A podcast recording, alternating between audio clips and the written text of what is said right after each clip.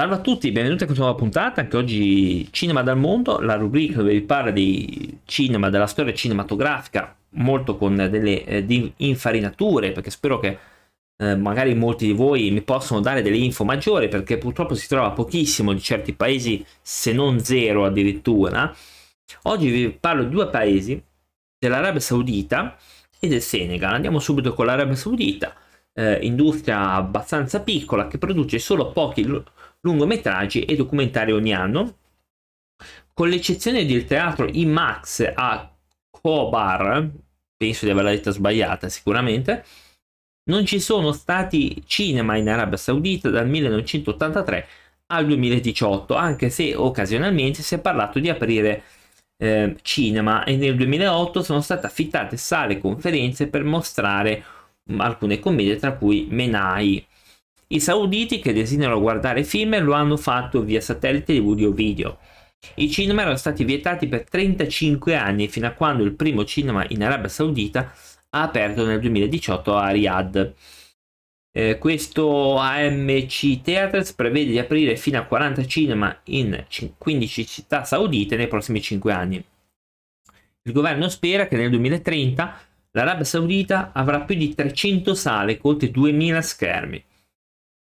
Ovvi- ovviamente, ovviamente eh, questo, questa è una speranza che abbiamo tanto. Il cinema dell'Arabia Saudita, sia in produzione locale che di provenienza straniera, è soggetta alla censura. Ta da da. È ovvio che fosse così comunque, eh, perché non sono proprio paesi liberi lì. Eh. Ora, con tutto il bene che posso volere, e salutiamo tutti, però non mi dite che è un paese, è un paese liberale quello, quindi non, non poteva che esserci la censura.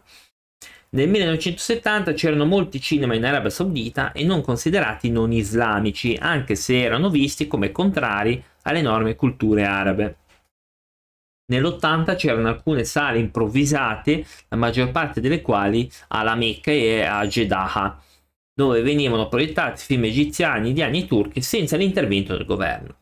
Tuttavia, tutte queste sale sono state chiuse a causa delle crescenti obiezioni dei conservatori religiosi durante il movimento di rinascita islamica dell'80. Come risposta politica all'aumento dell'attivismo islamista, compreso il sequestro della grande moschea della Mecca, il governo ha chiuso tutti i cinema e i teatri. Ah, cioè, hanno fatto prima, quindi hanno chiuso tutto. Vabbè. Poi ovviamente viene detta questa cosa che viene aperto questo teatro, l'IMAX, come abbiamo già detto. I documentari sono più per produzioni statunitensi, eh, mostrati in arabo con cuffie audio in inglese disponibili. Nel novembre del 2005 un cinema da 1400 posti è aperto in un hotel di Riyadh per una tiratura limitata. Il cinema era aperto solo per donne e bambini e mostrava cartoni animati stranieri doppiati in arabo. A seguito delle proiezioni pubbliche, il divieto del cinema è stato messo in discussione con l'aumento della domanda di sale cinematografiche, che ci porta a quello che abbiamo detto prima, cioè che entro il, il 2030 vuole avere oltre 300 sale sarebbe quasi doverosa un'apertura all'Occidente, tipo i cinema sono anche una fonte di soldi, quindi forse per questo che ci hanno pensato. Nel 11 dicembre del 2017 il ministro saudita della cultura e dell'informazione ha annunciato che i cinema pubblici sarebbero stati autorizzati entro il 2018. Il governo spero che entro il 2030 avrà più di 300 sale, come vi, vi abbiamo detto prima. Eh, Avenger Infinity War è stato proiettato nel regno il 26 aprile. Quindi eccolo qua che viene detta sta cosa. I negozi di noleggio video hanno iniziato a apparire nel 1980 e offrivano film arabi, occidentali e asiatici. Entro la fine del 1990 il crescente numero di canali televisivi satelliti free to high ha portato la maggior parte dei negozi di home video a chiudere, purtroppo. Eh, in realtà c'è poco altro perché non, non è una storia molto, molto grossa, anzi è molto piccola l'industria locale. Si spera che entro il 2030 magari facciano qualcosa di, di tipo aprono cinema, tipo sarebbe già una buona cosa perché come io dico sempre la censura è la cosa peggiore soprattutto nel cinema. Andiamo col Senegal che è un'industria particolarmente piccola anch'essi ha, vissuto un suo apice nel 1960 nei primi anni del 1980, ma da allora è sceso a meno di 5 lungometraggi prodotti in 10 anni. Allora, il primo film senegalese è nel 55, non si sa prima se è arrivato qualcos'altro prima, non ci viene detto da queste informazioni, nel 55 viene prodotto questi, questo cortometraggio Afrique sur Seine, che non ho proprio idea di cosa sia perché qua sicuramente non è arrivato. Mm, sono stati fatti altri documentari, tra cui anche Madagascar, eccetera, eccetera, e erano vari documentari sull'indipendenza di questi paesi, quindi Congo, Togo, Camerun, eh, Independence, eh, ah, Independence of Camerun, Togo, Congo e Madagascar, tutti insieme. È un documentario sull'indipendenza. Tuttavia non è stato fino all'indipendenza del Senegal stesso che l'industria ha iniziato a svilupparsi. Quindi dopo l'indipendenza del paese ha iniziato a svilupparsi questa industria.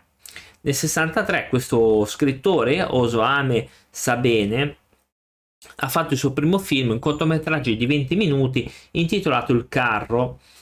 Il film è spesso considerato il primo film mai realizzato in Africa da un africante nero e descrive la vita povera ancora prevalente in Senegal dopo l'indipendenza attraverso la routine di un tassista. Nel 64 realizza un altro cortometraggio che viene chiamato Niae. Nel 66 ha prodotto sempre il lungometraggio, eh, il suo primo lungometraggio del Senegal, quindi Le La Noir de, in inglese Black Girl, basato su uno dei suoi racconti ed è diventato anche il primo lungometraggio mai distribuito da un regista dell'Africa subsahariana. Sebbene durasse solo 60 minuti, il film in lingua francese gli valse il Prix Jean Vigo, portando immediatamente l'attenzione sul cinema senegalese. Quindi col 64, in questo, anzi nel 66, questo film di 60 minuti, l'attenzione internazionale arriva sul cinema senegalese. Gli anni d'oro sono attraverso il 1970 che è cresciuto tantissimo e produce molti film ehm, tra cui anche questo film Indiola, che credo che sia una lingua, sempre lo stesso regista, che continua a fare delle produzioni riguardanti realistiche sociali, eh, poche fantasie, ma in realtà tutto incentrato sulla situazione della popolazione. Poi ovviamente ci sono stati altri filmati documentari. Ehm, e ovviamente arriva il declino, perché poi arriva il declino nel 1980 perché produceva solo 5 lungometraggi all'anno e numerosi cortometraggi. Inizia purtroppo a calare un po' per mm, la situazione magari instabile politicamente dei paesi a fianco, eccetera. Mm, non hanno risorse, un po' perché non hanno risorse, perché purtroppo c'è anche da dire che i soldi non ci sono, infatti molti potenziali direttori della fotografia, persone che conoscono la cinematografia del luogo, non hanno soldi e quindi non possono fare film. Tut- infatti molti film prodotti sono stati finanziati dall'estero ed esposti in festival internazionali piuttosto che in Senegal.